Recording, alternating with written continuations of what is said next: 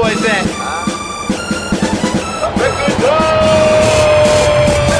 Pilot boys, we get on up.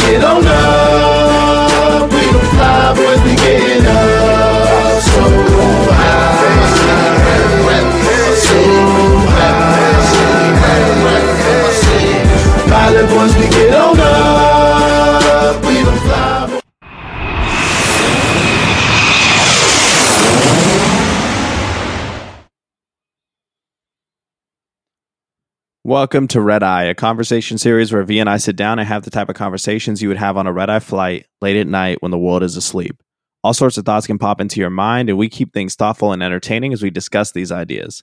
Today, we got some recent events to cover. Obviously, you guys know what's going on in the world. We we got to start with our kind of weekly dose of current events. Um, let's. I mean, we we have had V and I have had you know a lot of conversations in the last week about everything going on with Kanye and the way that the world is reacting to it. And I, I think that's as good of a place as any to start. Um, v, the thing that that I really wanted to, you know, start with was, um, you know, framing this idea with um, with a Kanye or with with a Kyrie or with you know anybody out here that is really just getting drilled, um, you know, for the things that they're saying, for getting caught up in current events, for these sorts of triggers you know, my observation during this time and, and speaking to the Jewish friends that I have is it's been that it's not a lot of Jewish voices creating controversy here. It's a lot of non Jewish voices leveraging this as a moment for cultural outrage. And when I have spoken to my Jewish friends, when I have spoken to, um, you know, folks that I know in the community, and you know, this is a community I'm I'm pretty heavily involved in personally just for for a number of years um, it's just been empathy it's been love it's been understanding that people are going through challenging times and i've never never really seen anybody you know with a with a desire to attack and uh, it's you know the jewish community is one i respect really highly because of how evolved they are and, in how they handle conflict due to the you know the history of their culture really being persecuted for multiple thousands of years and you know what what surprises me now is you bring this whole like anti-Semitism concept is brought up on the national scale as part of our conversation, and yet it feels like a conversation that that doesn't really seem like it's driving toward any sort of you know resolution. It doesn't really seem like there's any growth involved in the conversation. It just feels like a conversation of outrage that doesn't necessarily have a point and at the same time has actual true physical danger to society.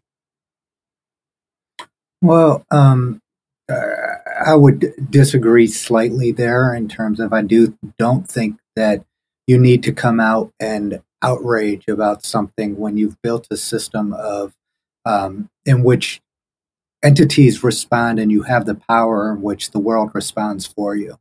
Um, this isn't about them sp- sparking outrage, and this is something that I want to talk about is the effect how to be an effective minority not just in america but in in the world ecosystem.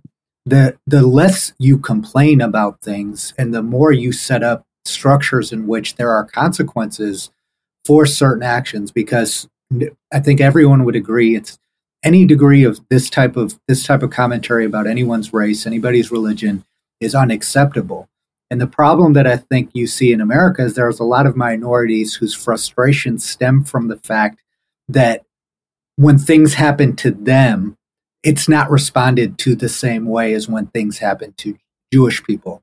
And again, because of that, there sometimes becomes a degree of the anti-Semitism comes from almost like this this place of like it's not fair that you guys you guys get to um, people pay consequences for coming at you guys, but they don't pay the same consequences for coming at us.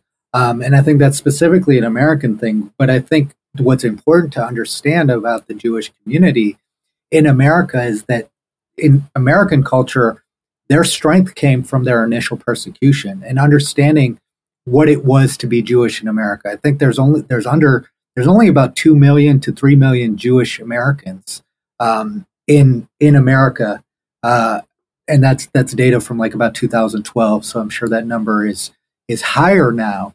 But what Jewish people have done is understand that they are a community, that their numbers, their limited numbers, gives them the opportunity to as and status as a minority gives them the opportunity to create a tight knit community. And something I think even like even like what they call Indian Americans, the model minorities, I would separate them from from from us as well in the sense that they are a community that really truly looks out for each other and wants to see themselves win. And it's not about rubbing it in anyone else's face. It's about self protectionism in the sense of understanding getting to the top of these kind of ecosystems economically is what allows you to wield a big stick without coming without having to complain about things without having to express your outrage the consequences are there because you will get shut down because of the fact that they're they're they do control a lot of these entertainment media power structures and they understood the value of that done it. And i think it's something that should be looked at with respect not disdain but i think that the reason that that there's so much like jew minority jew other minority conflict is because that's what media wants there to be. Because if you look at the jewish community um, they they are willing to be helpful to other communities as well so long as they're respected you know one of the things that's that's people don't know is how close LeBron James is with a Jewish family in Columbus, Ohio, the Schottenstein family, and how much influence they've had in him creating the ecosystem where it is his own people that are in control, that are giving the opportunities. If you look at the LeBron James playbook, it follows this a very similar playbook to what Jewish Americans have done. And I think it's important for all minorities to study and analyze this and look at them as, as the model minority of how to operate and succeed um, in a society that doesn't necessarily want you to succeed. Hundred percent. I think I think it's you know something I really want to uh, pull the thread on is um, mentioning that this was this was something that the media definitely wants to create animosity between minorities, different minorities, and and the Jewish minority, and it's an interesting one because the Jewish minority is perceived as white. If you go to Israel, they look like like me. Like if I go over there, I get I get spoken to as if I'm Israeli. People will speak to me in Hebrew. But in America, you you look at Judaism as a very different type of thing than you do, you know, the way people isolate racial minorities or cultural minorities typically. And I think that there there's this element of power that's, you know, involved here that you know we've spoken about you see it with kanye obviously with like the number of brands that have just completely flipped with him but i think there's an element of power and there's an element of you know agenda in the sense that when you don't allow you know who is perceived as a white person in america to connect with these other these other minorities who are not perceived as white it continues to further this kind of power split and power divide and i think we're we're living through a moment in time where I think it's very important as a minority to love everyone else right now. I think the best example you can set is is you know, and I think the Jewish Jewish culture does a really great job of this, but it's being inclusive, being accepting. And to your point about you know the Schottenstein family in Ohio and how, how they welcomed in LeBron and and his entire team and and you know gave him perspective. Like uh, I know yourself and myself both have very, very close Jewish friends who have brought us into their families, brought us into their lives, and, and have done a lot for us professionally. And so I think that it's it's an interesting thing when people who, you know, I associate with primarily good are the center of a conflict in which they're not necessarily engaging. You know what I mean? Yeah, like I think more than anything, this comes down to the fact that they've effectively been able, you know, been able to um, force people to take accountability for the the actions or atrocities committed against them. One of the big things, issues that um, Black Americans have with with Jewish people is that the U.S. government has paid some reparations for the Holocaust, but refuses to pay reparations for slavery.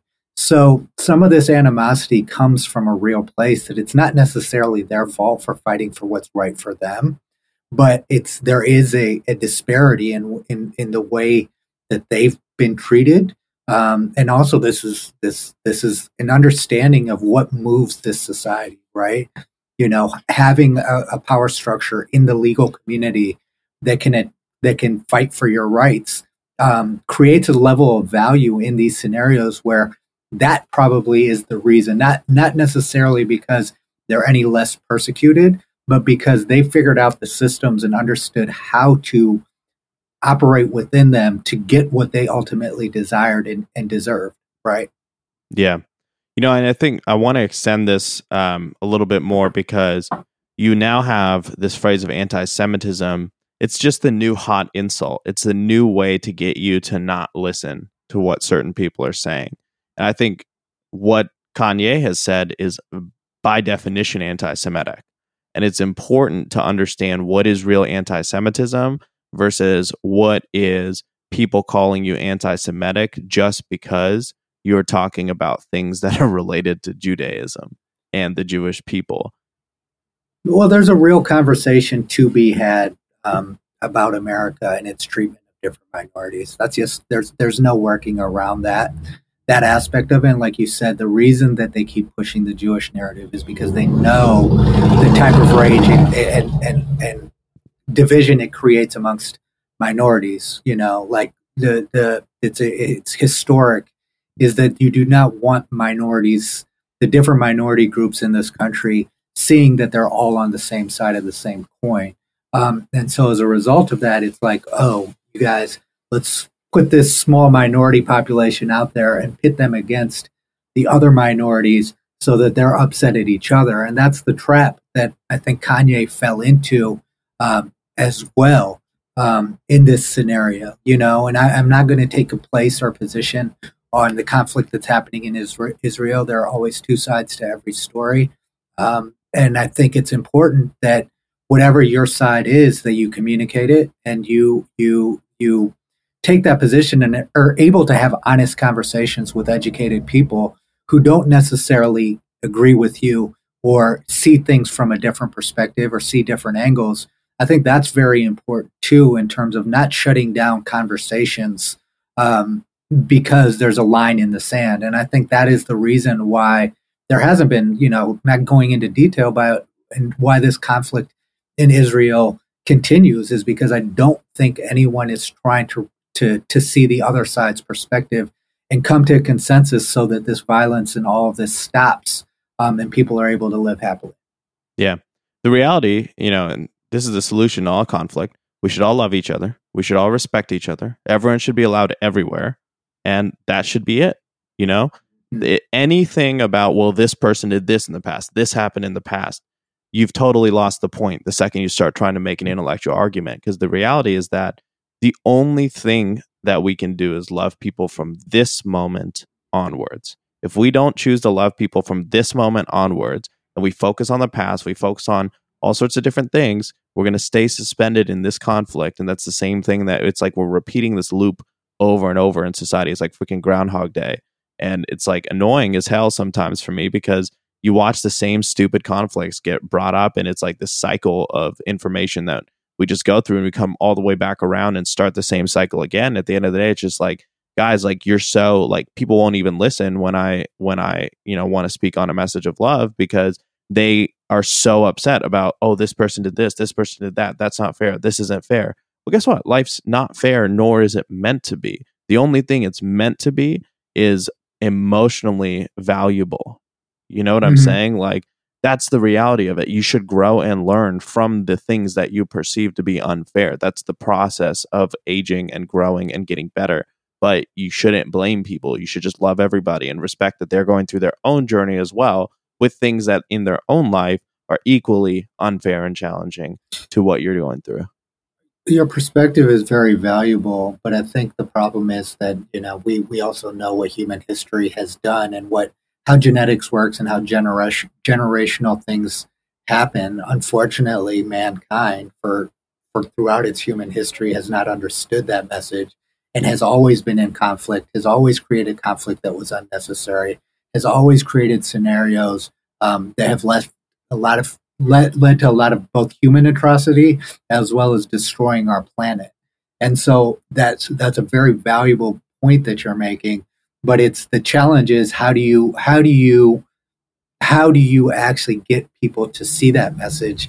And that's a challenge that i think is hard to have when everything continues to be divisive because, quite frankly, the fact that we're worried about what Kanye West has to say about these subjects and we're not worried about what, what the UN and what, what people who are political scientists have to say about this and the conversations that are being had amongst people who are educated on the history of these conflicts, who are educated and who are able to take a nuanced and unbiased approach to this.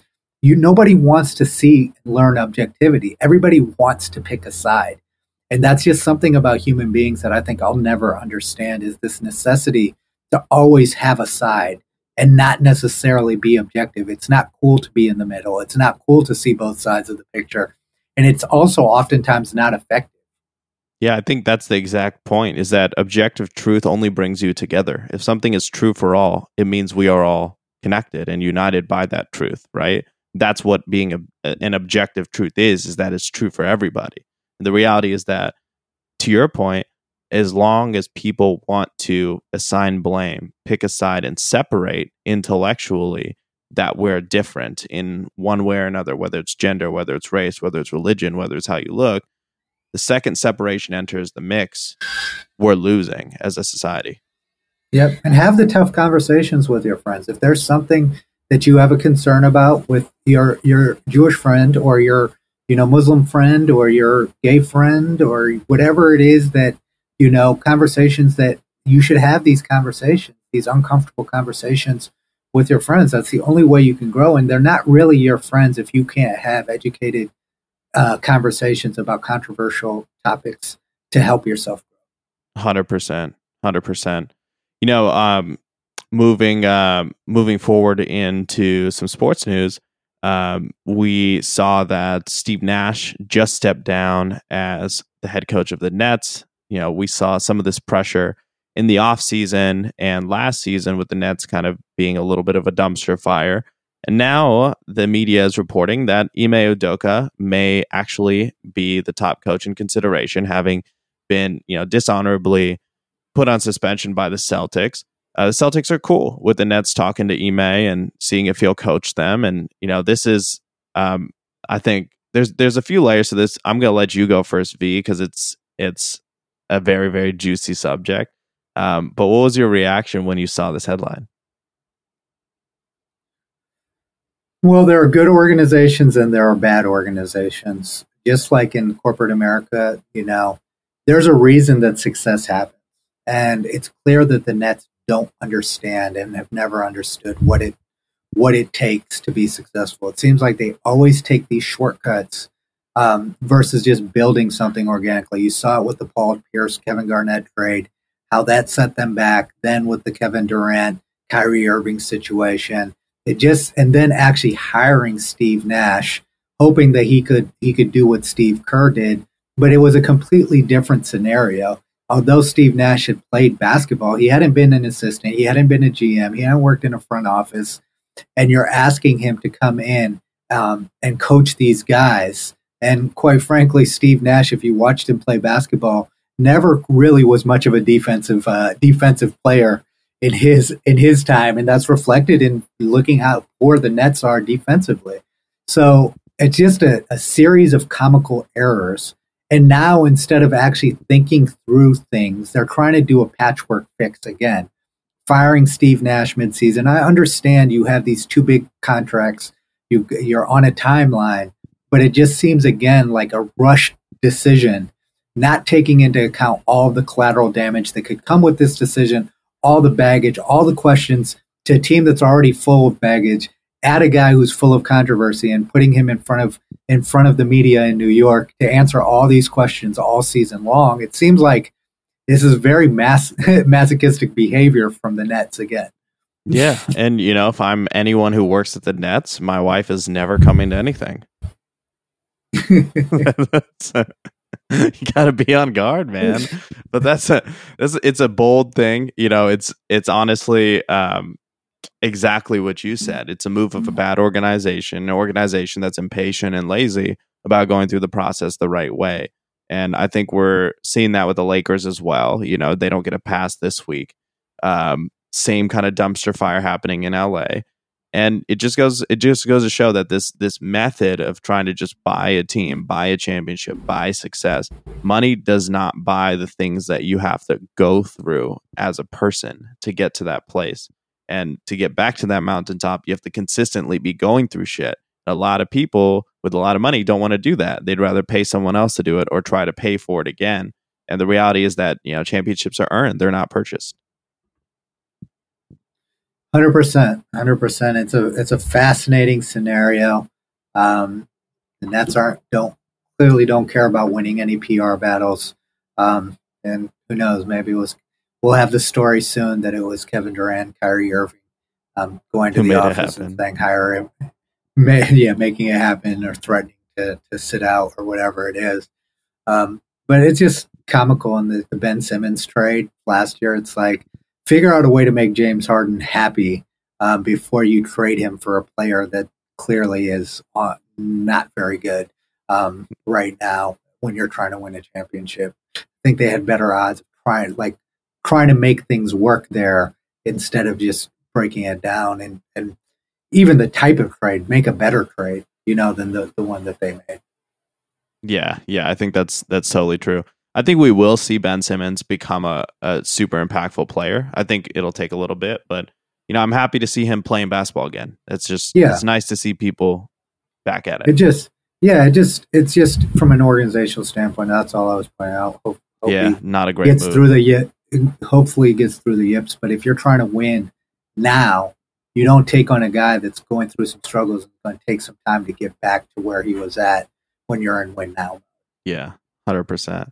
Um, one more thing I wanted to mention, V. We didn't we didn't really get to prep on this, but um, I just heard about it. I thought it was really cool.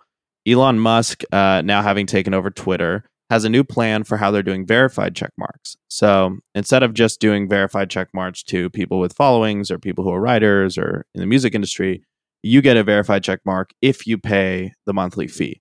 So basically, anybody who's like a serious Twitter user who wants to pay to have like a verified account, the verified verified check mark would only indicate not this person is relevant, but this person is who they say they are. So it'd be an identity verification rather than like a status symbol. And you know, from my lens, that's way fucking better for a social media platform than this bullshit fake fame that we've created with blue checks. Oh, it's an interesting, interesting play. I mean, you've seen this playbook with Tesla. Um, they're always burning cash, and they've got to figure out a way to supplement um, that burn. And I think it is a creative patchwork option again that Elon has created because he knows there are a lot of people who will pay this monthly fee to be verified Very and have basically have what we're talking about this fake fame. That is why they're going to be doing it. So, although it seems like it could be altruistic, it just seems like a typical Elon Musk play, um, which is you know figure out a way to drive some revenue um, while we're trying to figure things out um, on the back end. Again, you know, every person has the right to to do what they need to do. Um, but I do, if, if as the CEO of Tesla, as a shareholder in the company, um, for him to now take on the CEO role of not just SpaceX, Twitter, and Tesla, it's going to be interesting to see how this plays out. I'm not gonna, I'm not gonna, you know, spray it, you know, shower it with negativity, but it does concern me um, for all three companies. How is this guy going to juggle all three of these roles? especially stepping in as the CEO of Twitter, not just being the largest shareholder, but also stepping in. And it's like I, I see some of the same tendencies with Elon in a it's much less abrasive way, I would say, than Kanye, but they seem to be very per- similar personality types um, in terms of how um, they come in and operate. I think most of Twitter's executive staff has left as a result of him being hired. They don't mind ruffling feathers. They don't mind creating controversy. Um, and we'll see how all of this plays out on the Twitter, Tesla, and SpaceX. Yeah. And, you know, to your point, like the reality of things is if you want to leave a fingerprint on the way the world works, the way Elon's done it is way better than the way Kanye's trying to do it. Oh, 100%. That's what I was saying. He's a little bit different in this sense, in that Kanye, part of the reason, if you're going to make the statements that Kanye's making, make sure you control your own economy. Like, you can't be indebted and let you know let you know Jewish Americans help you and then take shots at them. You can't build your business and your musical legacy on the back of black people and then take shots at them. You know what I mean? Like, and then also understanding that you don't, you always were an employee of, of Adidas. You were always an employee of the record labels. What Elon is doing is saying, hey, I'm putting my money where my mouth is. I'm going to control my narrative. And if I fail, no one's going to lose bigger than I'm going to lose. That is the dis- yeah. difference between the two of them, and why one I think is a little bit more respectable than the other because he's he's doing the work. You can they both do the work. That's one thing I will say is that they both do the work. But there's one way of playing the game, which is I'm taking ownership, full ownership. I'm not just letting someone else take the risk. I'm taking the risk um, and I'm going to own that risk and I'm going to do things my way. And if I fail, I'm going to implode and I'm going to lose a big portion of my net worth. Yep. 100%.